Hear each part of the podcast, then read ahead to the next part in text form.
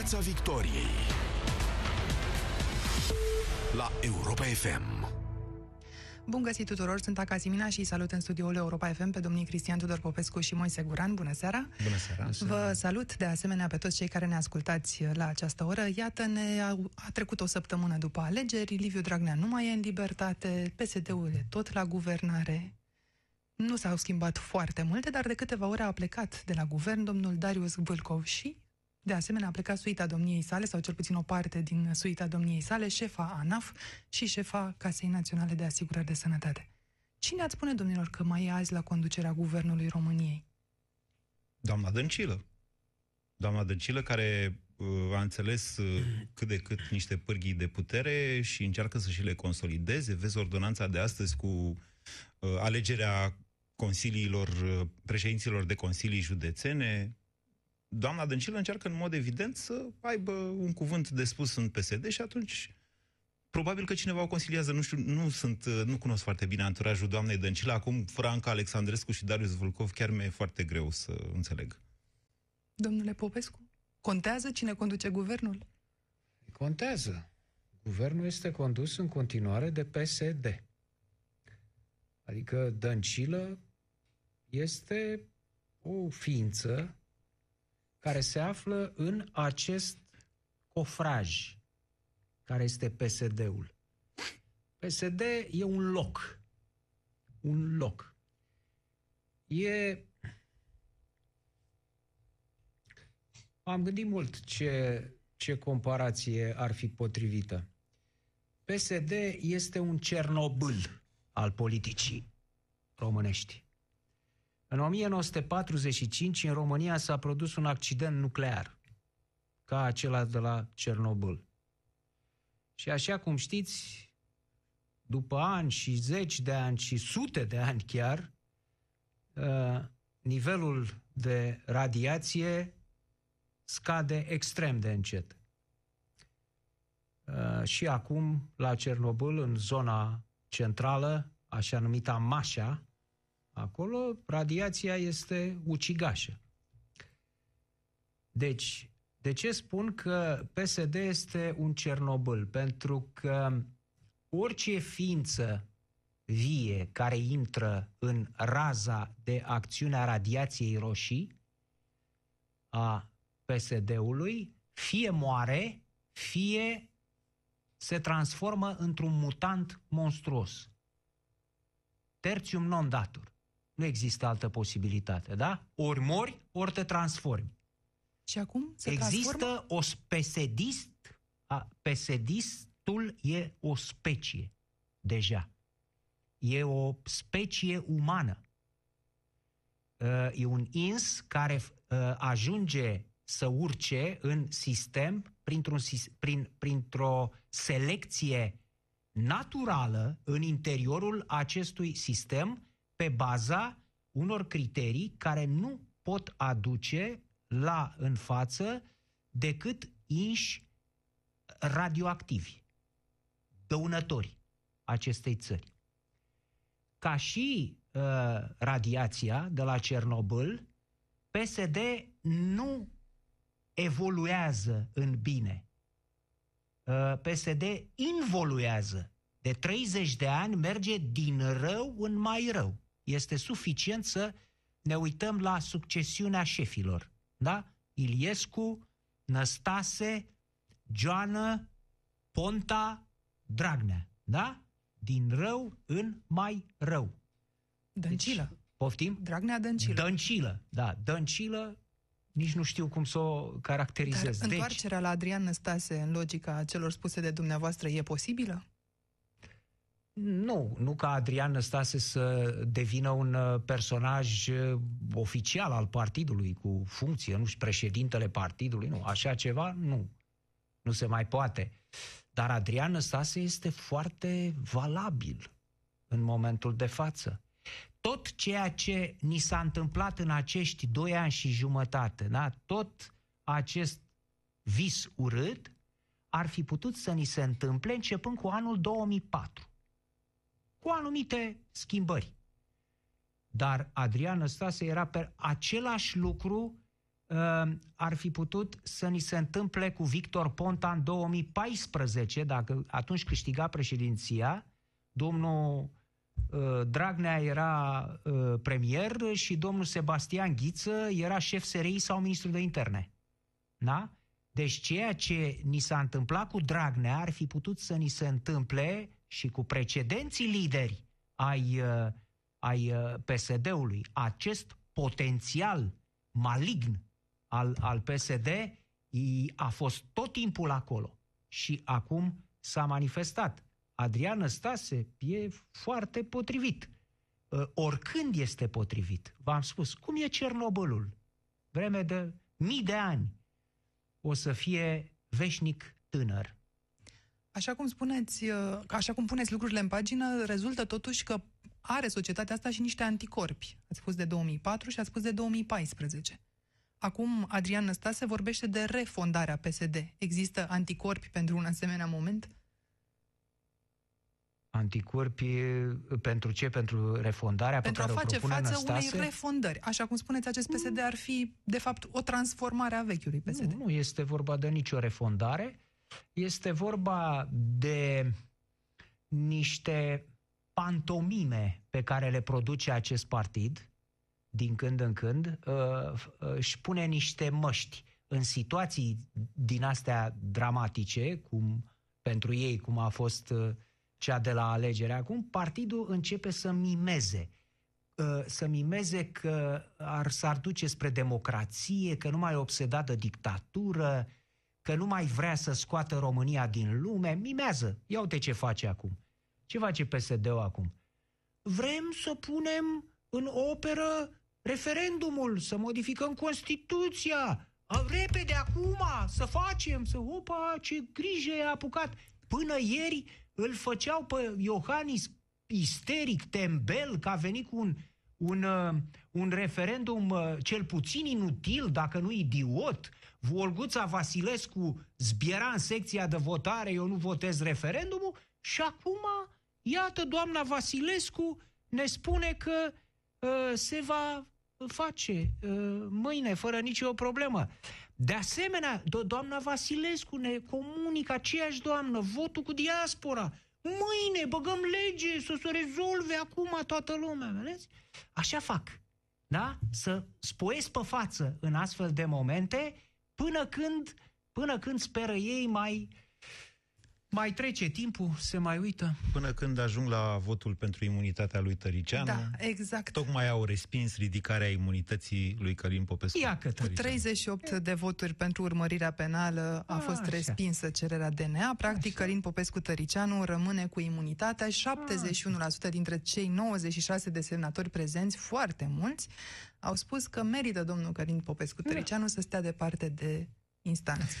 Dar uh, poate că ar fi bine înainte să intrăm în acest subiect să aflăm cum s-a apărat domnul Tăricianu să și cât vedem. de convingător a fost. În cei aproape 30 de ani de când sunt în politică, am fost pe rând deputat, ministru, prim-ministru, președinte al Senatului și nu am făcut niciodată vreo faptă legală. Cum, cum? Și nu am făcut niciodată vreo faptă legală. Iată, O faptă legală? Da. gura păcătosului promit n-a meditat absolut nimic. Dar, bă, Este dar ultima- chiar niciuna, adică eu... Asta e de Guinness Book. Este ultima Extraordinar. parte a discursului și Chiar spre niciuna, bucuria, da. îndrăznesc să anticipez a doamnei Viorica Dăncilă, domnul Tăricianu citea. Ah, bun. Dar chiar dacă citea și sunt convinsă că pe da. foaia domniei sale scria ni- vreo faptă ilegală, iată că totuși am rămas cu acest uh, moment din ziua, după ziua de azi. Moise? Vreau să, întâi vreau să, nu știu dacă să completez, dacă să contrazic ce a spus domnul Popescu. Uh, Din păcate, într-adevăr, noi suntem, cel puțin după 1989, clasa aceasta politică e mai greu de citit decât înainte, când er- exista partidul stat, în sensul în care acel, același partid stat, chiar atunci când a mai și pierdut alegerile în România, el s-a transferat de foarte multe ori la nivel de structuri, în special teritoriale, la fel cum și, de fapt, în 89 s-a transferat din PCR într-un nou rebranding. Um, Această, cum să spun eu, ace- cum i-a zis dumneavoastră, acest cofraj, sau cum i-a zis? Cofraj, da. Cofraj al răului nu aparține în exclusivitate PSD-ului. Uh, Jana se mai și transformă în România, chiar presupunând că PSD-ul s-ar duce uh, la Obștescui sfârșit după... Ne apropiem deja de suta de ani, cât mai e până în 2045, nu? Uh, chiar și atunci, aici este vorba de niște reflexe mai degrabă, ale unei clase politice care a întâlnit o populație încă imatură din punct de vedere al democrației și care de multe ori, da, greșește perpetuând-o sau negociind puterea cu astfel de oameni.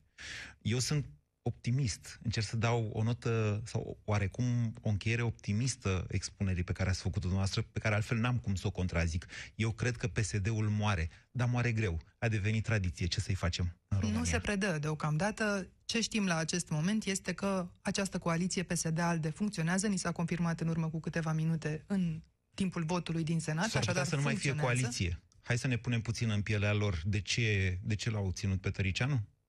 S-ar putea să fie o fuziune între PSD și ALDE. Din ce știu eu, toți au tras de partidul lui Tăricianu. În momentul de față, ALDE este o pradă uh, și peneliștii, sau mă rog, unii dintre cei de la ALDE au vrut să se ducă la uh, PNL, alții au vrut la Ponta cred, adică acum speculez, așa aș face eu dacă aș fi în locul lui Tăricianu, securizarea ALDE în momentul de față este doar în interiorul PSD.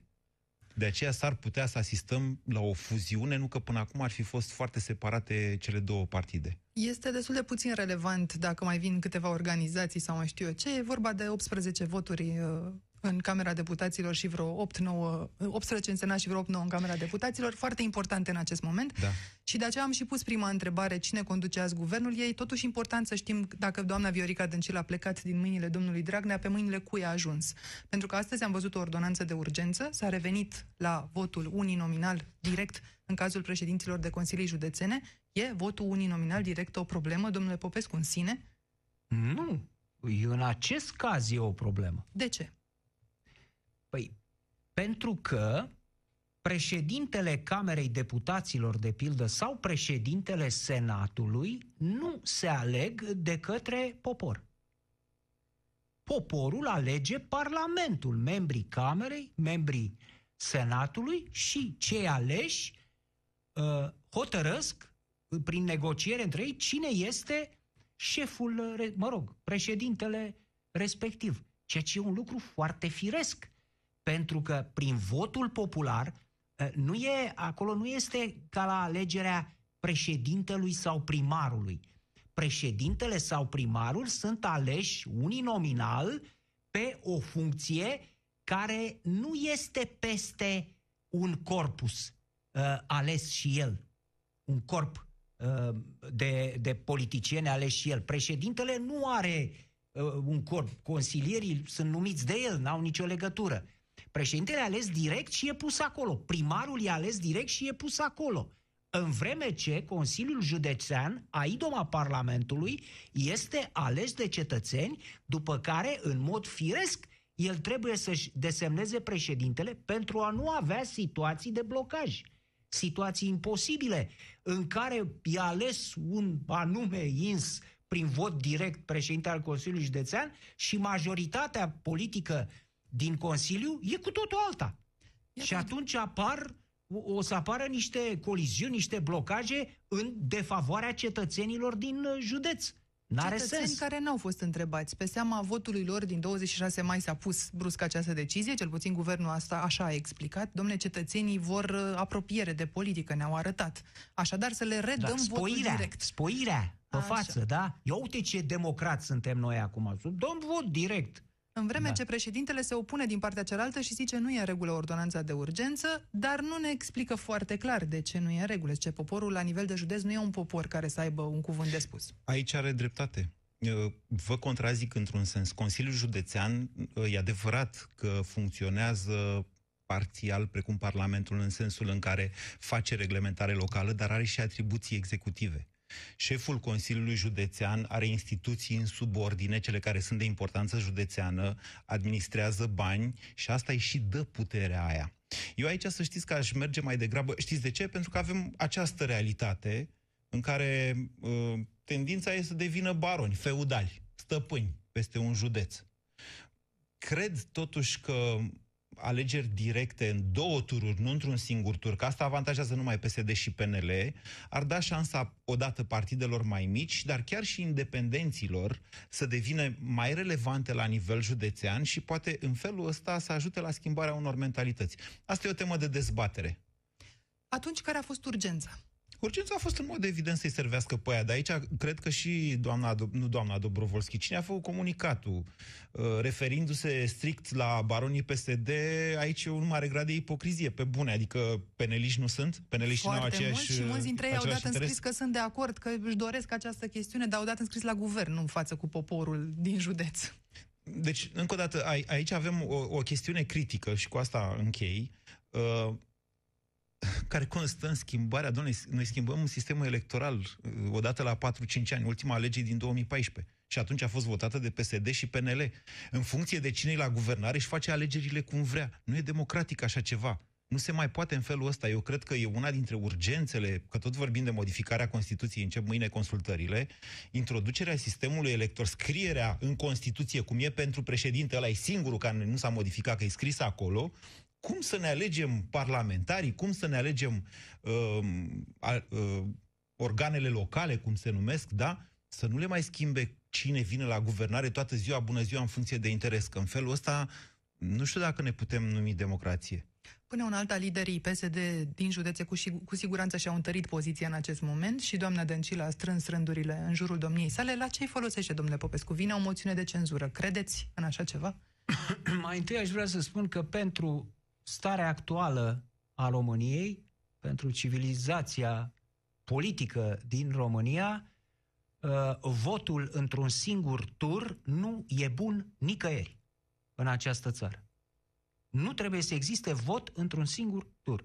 Tot timpul în două tururi. La primar, la președinte, dacă și vreți... la Parlament. Și la Parlament, și la Parlament exact. Da. În două tururi trebuie să fie. De ce? Pentru că Uh, există o tendință uh, irepresibilă după încă nu ne-am despărțit de obsesia partidului stat, aia de care spunea domnul Guran Adineaur înainte de 89, la politicienii români, nu numai la psd există această obsesie a partidului stat. Dom'le, ca să ai cu adevărat puterea, trebuie să o ai pe toată sau aproape pe toată. Așa, dacă ai numai parțial și trebuie să mai depinzi de unul, de altul, trebuie să negociezi cu ăla, cu ăla, aia, aia nu e, domne, ce aia e putere. Puterea adevărată e aia în care te așezi acolo cu coatele pe masă și tu ești șeful. Momentul FSN Or... Ion Iliescu. Exact, exact. Și asta s-a transmis până acum. Ori acest vot în două tururi, indiferent unde să uh, poate să diminueze, poate să mai blocheze din șansele de a se ajunge la astfel de dictaturi locale. Pentru că asta se întâmplă, da? Avem dictaturi. Uh, acum, sub Dragnea, PSD-ul a încercat să instituie o dictatură la nivel național, dar de-a lungul anilor a realizat nenumărate dictaturi în funcțiune la avem ceaușești în funcție în diverse județe de ani și ani de zile. E această ordonanță de azi o formă de complicitate între PSD și PNL în detrimentul USR? Se tem de al treilea venit la masă? E posibil. Mie mi se pare că ei acum au făcut asta sub presiune. Pentru că, unu, încep uh, și discuțiile la Cotroceni pentru modificarea Constituției, deși nu cred că președintele, eu tot insist pe chestia asta, dar nu cred că președintele e în afara acestui joc. Adică omul e susținut de PNL, nu știu în ce măsură se va pune contra PNL-ului. Uh, dar dincolo de asta, n-au trecut decât o săptămână de la alegeri. N-au trecut ce, nici șapte zile și iată, deja comit lucruri. O ordonanță pentru alegerile cum le convin lor da? Uh, imunitatea lui Tări... Asta arată că, deși au tentația aia de a-și pune cenușă în cap, cum ziceați, sunt sub presiunea timpului. E o problemă mare pentru ei, ceea ce eu zic că le va grăbi sfârșitul. Chiar dacă acum vine moțiunea asta de cenzură, doamne, hai să fim serioși. Cu moțiunea de cenzură, situația e în felul următor. Nu vrea nimeni să cadă guvernul. Asta e adevărata problemă, că nici ei din opoziție e atât de evident că nu vor să cadă guvernul. Dar vrea cineva să fie premier? Poate să treacă o moțiune dacă nu e alternativa premierului în acest moment pe masă? Domnule, asta e o chestiune care mă... Deci, aceste socoteli care să fac în clipa de față domne, noi nu vrem să cadă guvernul acum. Deși au câștigat alegerile PNL, USR, Uh, noi nu vrem să cadă guvernul acum. De ce? Pentru că nu ne convine nouă din punct de vedere politic. Pentru că noi așteptăm, știți cum? Cum așteptau pe vremuri milițieni în boscheți să uh, comiți uh, infracțiunea respectivă și să te amendeze. Sau cum m-au, uh, m-au luat pe mine ăia de la fisc, acum, cu, cu niște, acum câțiva ani, m-au chemat să-mi spună că am de dat vreo 80.000 de euro. Uh, bani pe care nu-i făcusem în viața mea. De ce? Pentru că din 2005 și până în 2011 mă lăsaseră să acumulez uh, penalități, dobânzi, nu mai știu ce era acolo, amenzi, pentru faptul că nu respectasem o legișoară de acolo, pe care n-am știut-o, corect. Dar nu mi-a spus nimeni în primul an când eu nu respectasem fără să știu chestia respectivă. Băi, tovule, uite o hârtie acasă, plătește. Nici în al doilea, nici în al treilea. I-am întrebat atunci, dar de ce nu m-ați mai lăsat? Să crească potul, mai mare. Exact asta vor să facă acum acești domni. Lasă, domne, să stea dăncilă. Cu cât stă acolo, cu atât ne crește nouă capitalul politic. Și nouă Asta deficitul. face prostii, poftim? Și nouă deficitul. Și nouă deficitul care este la 88 88,4. Nu, nu, nu. E la 1. Cu față, e peste, nu, e- nu, a, față de anul 88,4 trecut, zice. față de aceeași Da, e aproape perioadă. dublu. Sigur că A, da. nu, nu, că dumneavoastră sunteți economist, adică Nu sunt economist. sunteți jurist. Sunt, Dar sunteți considerat jurnalist profesionist în economie. Da. Așa, eu sunt inginer. Și atunci suntem totuși la cifre și la Să cădem de procente. acord că a dublu. crescut Așa, deficitul. nu aproape sunt, dublu, nu domnul. sunt poet impresionist. Așa, deci 88,4% față de pe aceeași perioadă a anului uriaș. Nu? Adică deficitul, ade- deficitul consolidat, adică buget de stat plus pensii plus șomaj. Păi ce e asta? Ce e asta? Păi sunt uh, pomenile ce au dat uh, domnii, da? Au cre- crescut cheltuielile de personal cu cât? Cu 26%. 26%. Va zic că toate pomenile, tot clientelismul luat de Teodorovici și compania, iată cum izbucnește acum ca puroiul la suprafață. Și ce să facem, doamna Anca Simina, domnule Guran, să lăsăm să se ducă la 184% ca să poată să vină PNL și USR pe cai mari, în vreme ce noi o să fim făcuți terci de economia uh, uh, pe care o vor distruge și mai mult acești oameni. Se poate să judeci în felul ăsta? Deci nu voi fi de acord niciodată cu astfel de raționamente de cinism politic. Acest guvern trebuie înlocuit cât mai repede cu putință, cât se poate pe cale democratică, în interesul României și al cetățenilor. Spuneai mai devreme, Moise, că totuși nu vrea nimeni la guvernare. Ne uităm atent și la ultimele zile și vedem un președinte care o primește pe doamna Dăncilă la Cotroceni, îi oferă 10 minute în prezența papei uh, sub acoperișul uh, administrației prezidențiale, foarte frumos. Frumos. Împart uh, foarte elegant uh, drumul papei și însoțirea înaltului prelat prin România și la sfârșit ce rămâne? E acolo o înțelegere? E formal sau nu un pact deja între Claus Iohannis și Viorica Dăncilă? E mai, sunt mai degrabă pași de negociere, pași de apropiere. Va conta, v- cred eu că vor conta foarte mult uh, consultările din zilele următoare. Uh, Domnul Claus Iohannis trebuie doar să o ajute pe doamna Dăncilă să se consolideze în interiorul PSD. Indiferent că face asta atacând-o, poate să fie o strategie și asta. De exemplu, astăzi a atacat-o prin purtătorul de cuvânt, da? S-ar putea să o ajute pe doamna Dăncilă în interiorul PSD. S-ar putea să Tardiv. o ajute. Azi a atacat-o tardiv. Au fost momente în care președintele a spus să vină o ordonanță și să fim atenți Deci, la acest Și text. n-a Astăzi atacat-o nu. el prin viu Da. grai. Exact, Și prin prin purtătorul purtător. Și a de cuvânt. trimis unda Sigur aia că da. purtătoare. Sigur da. că da. Astea sunt detalii importante. E ca atunci când pleci la război și tragi pe lângă și zici, mamă, ce-am tras eu în ăla. E, La sfârșit rezultă mai mulți eroi. Eu sunt totuși sceptic în legătură cu capacitatea acestei clase politice, indiferent că vorbim de Dăncilă, de Iohannis, de liderii PNL sau chiar de liderii USR, care în mod evident au uh, pot să le zic fazani, nu numai useriștilor, și PNL și Doamne, a fost o mare greșeală de comunicare, chiar dacă își doreau să nu intre la guvernare. N-ar fi trebuit niciodată să spună asta. E o declarație de lașitate.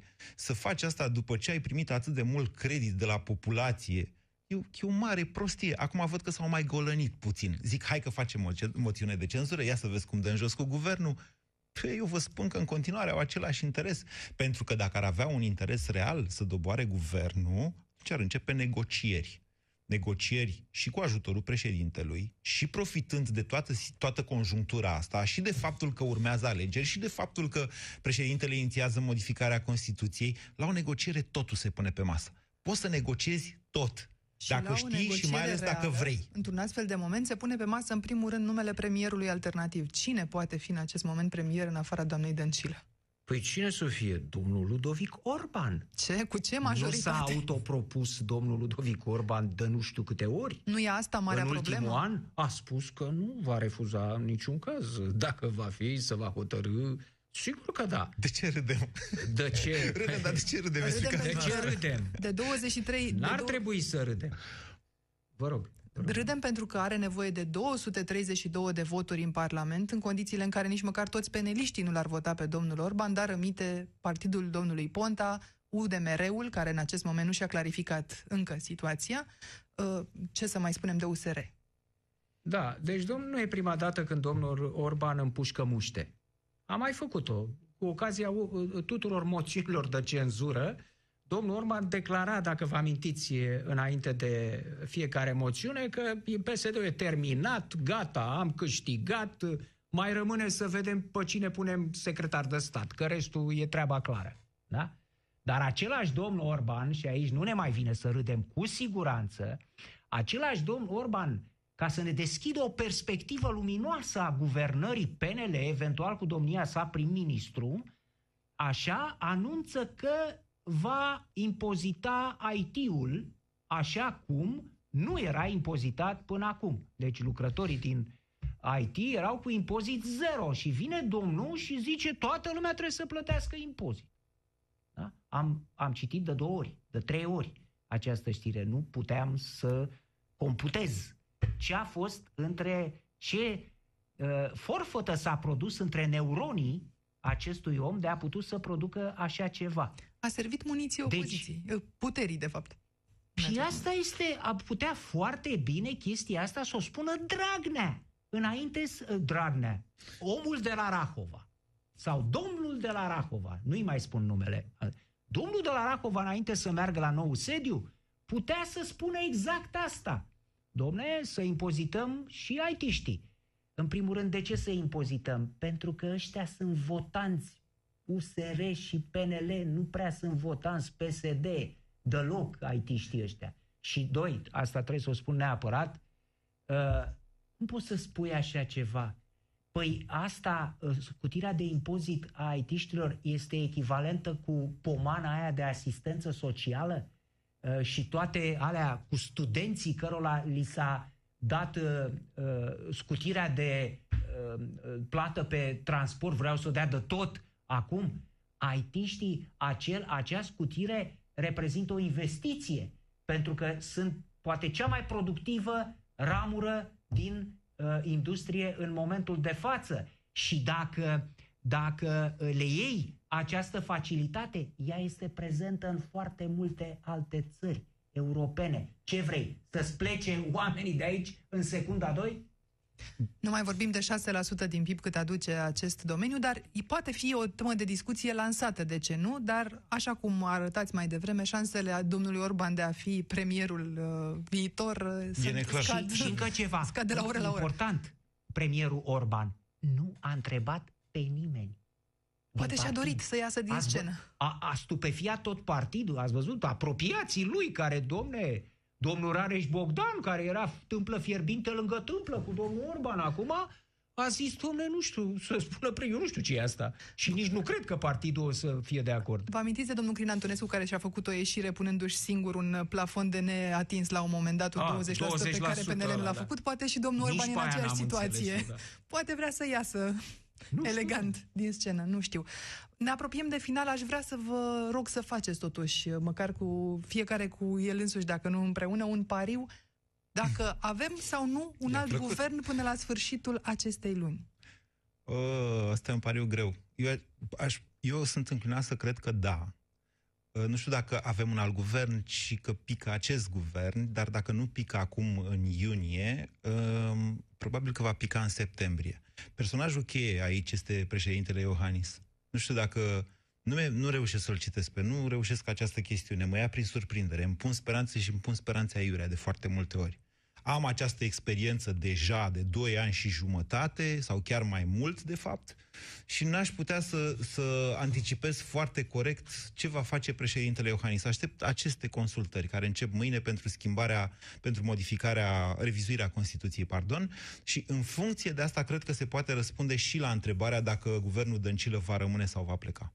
Nu sunt multe variante aici, fie să alege varianta tranșantă, un alt guvern și o negociere în interiorul opoziției foarte serioasă, la o masă la care să fie adusă și Uniunea de Maghiarilor din România, sau o variantă de guvern remaniat, mai remaniat decât se anunță, inclusiv cu doamna Dan. Nu, iartă-mă, iartă-mă, încă mai e și o a treia variantă și care, din punctul meu de vedere, e mai probabilă, un guvern minoritar. E mai probabil un guvern minoritar decât o trădare masivă, o plecare, unde să plece la PNL, unde să la Ponta, unde să plece uh, dita mai majoritatea asta făcută din PSD și ALDE. Deci e mai probabil un guvern minoritar dacă Iohannis știe și vrea să negocieze asta, decât o schimbare de majoritate în momentul de față. Poate domnul Popescu vede o altă soluție. Nu, eu nu văd soluții, eu văd așa. Toți politicienii din Parlamentul României, mai puțin cei de la PSD, evident, sunt responsabili pentru fiecare zi petrecută de guvernul uh, PSD la conducere.